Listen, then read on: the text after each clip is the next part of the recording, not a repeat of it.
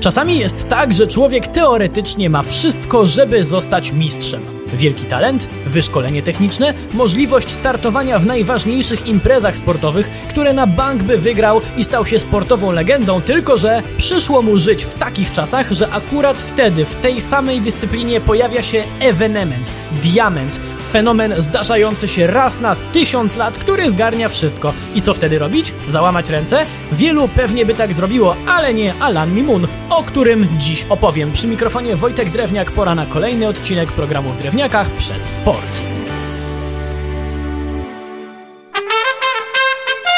Nasz dzisiejszy bohater urodził się w Algierii, choć reprezentował Francję i teraz każdy, kto choć trochę interesuje się sportem, już raczej zgadł, że Alan był biegaczem długodystansowym.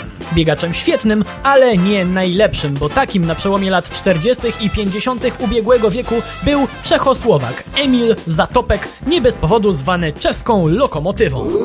Swoją dominację rozpoczął na dobre na Olimpiadzie w 1948 roku w Londynie, gdzie na dystansie 10 km narzucił tak potworne tempo, że dotychczasowy rekordzista świata nie wytrzymał do końca i pokornie musiał zejść z bieżni, ale również Zatopek zdublował prawie wszystkich konkurentów w tym wygranym finale. Jednym z tych niezdublowanych był właśnie Alan Mimun, który zdobył wtedy srebrny medal. Pewnie się trochę cieszył, ale jeszcze mocniej nie mógł się doczekać rewanżu na tym dystansie na kolejnej olimpiadzie. Tym razem w Helsinkach. Zatopek przyjechał na te mistrzostwa już jako wielka gwiazda. Zresztą inni zawodnicy bali się go tak strasznie, że przed startem pokornie pytali, z którego miejsca na bieżni pan Czechosłowak życzy sobie wystartować. Kiedy rozległ się strzał sygnalizujący start na dystansie 10 km, to Zatopek znowu zastosował swoją ulubioną taktykę. Wykorzystywał do maksimum swoje stalowe płuca i mięśnie, też pewnie ze stali, do narzucenia tempa tak potwornego, że konkurenci nie dawali rady. W tym Alan Mimun, który bieg ukończył, ale znowu był drugi. Ale to nie była ostatnia okazja do rewanżu, bo za kilka dni miał być finał na połowę tego dystansu, czyli na 5 km. Mimo, że dystans był bardziej znośny dla konkurentów, to pewnie Zatopek znowu wygrałby zdecydowanie, gdyby nie coraz większe gwiazdorzenie z jego strony. Z każdym kolejnym sukcesem Czechosłowak miał coraz mniej pokory. Na przykład w biegu eliminacyjnym wykorzystywał fakt, że znał kilka języków, to też podbiegał do ledwo dyszących konkurentów i zagadywał. Albo jak już osiągał ogromną przewagę, to przystawał i czekał na oponentów, a potem znowu im uciekał, manifestując w ten sposób, o ile jest od nich sprawniejszy. Czarę goryczy przelało już jednak całkiem jak z nudów, zaczął udawać policjanta kierującego ruchem swoich konkurentów. Butny Czechosłowak swoim zachowaniem doprowadził do powstania międzynarodowej koalicji przeciwko sobie.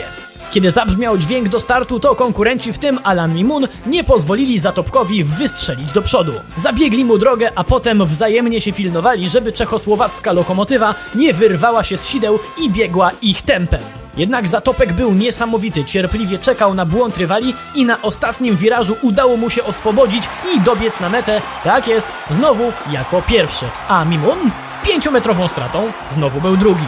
Mogłoby się zatem wydawać, że w bezpośrednich konfrontacjach tych sportowców było 3-0 dla czeskiej lokomotywy, ale to nie do końca prawda, bo po drodze były jeszcze Mistrzostwa Europy na obu dystansach i tak tam scenariusz był podobny. Było więc 5 do 0.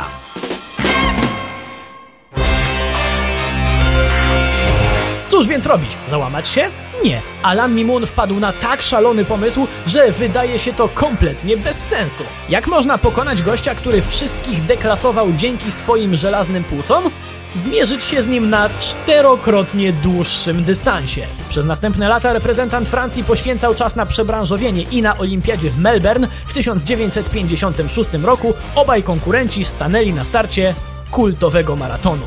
Mimun pokornie uznał, że jak się uczyć, to od najlepszych, choćby byli głównymi konkurentami i tym razem to on narzucił od początku tempo i wyrwał do przodu jak szalony. Ktoś mógłby pomyśleć, że na takim dystansie jak maraton to dość karkołomny pomysł i miałby rację. Przyznał to potem sam Mimun który w okolicach 30 km już ledwo żył. Do tego stopnia, że mokra szmatka, którą położył sobie na głowie, wydawała mu się tak absurdalnie ciężka, że ją po chwili wyrzucił.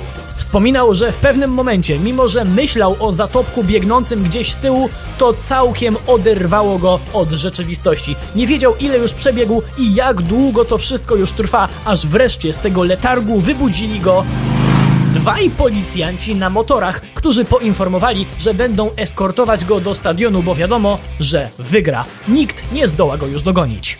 Zatem Alan Mimun doczekał się triumfu i to na królewskim dystansie, kiedy wbiegł na stadion, usłyszał ryk zachwyconego tłumu. 110 tysięcy gardeł wiwatowało na jego cześć, kiedy przekraczał linię mety, a potem nie, nie zrobił rundy honorowej. Czekał na Zatopka, który przebiegł szósty i choć zmęczony jak diabli, to zachował się bardzo przyzwoicie, zwłaszcza jak na siebie. Stanął przed nowym mistrzem, wyprężył się i zasalutował, oddając honory człowiekowi, który przez lata był jego cieniem.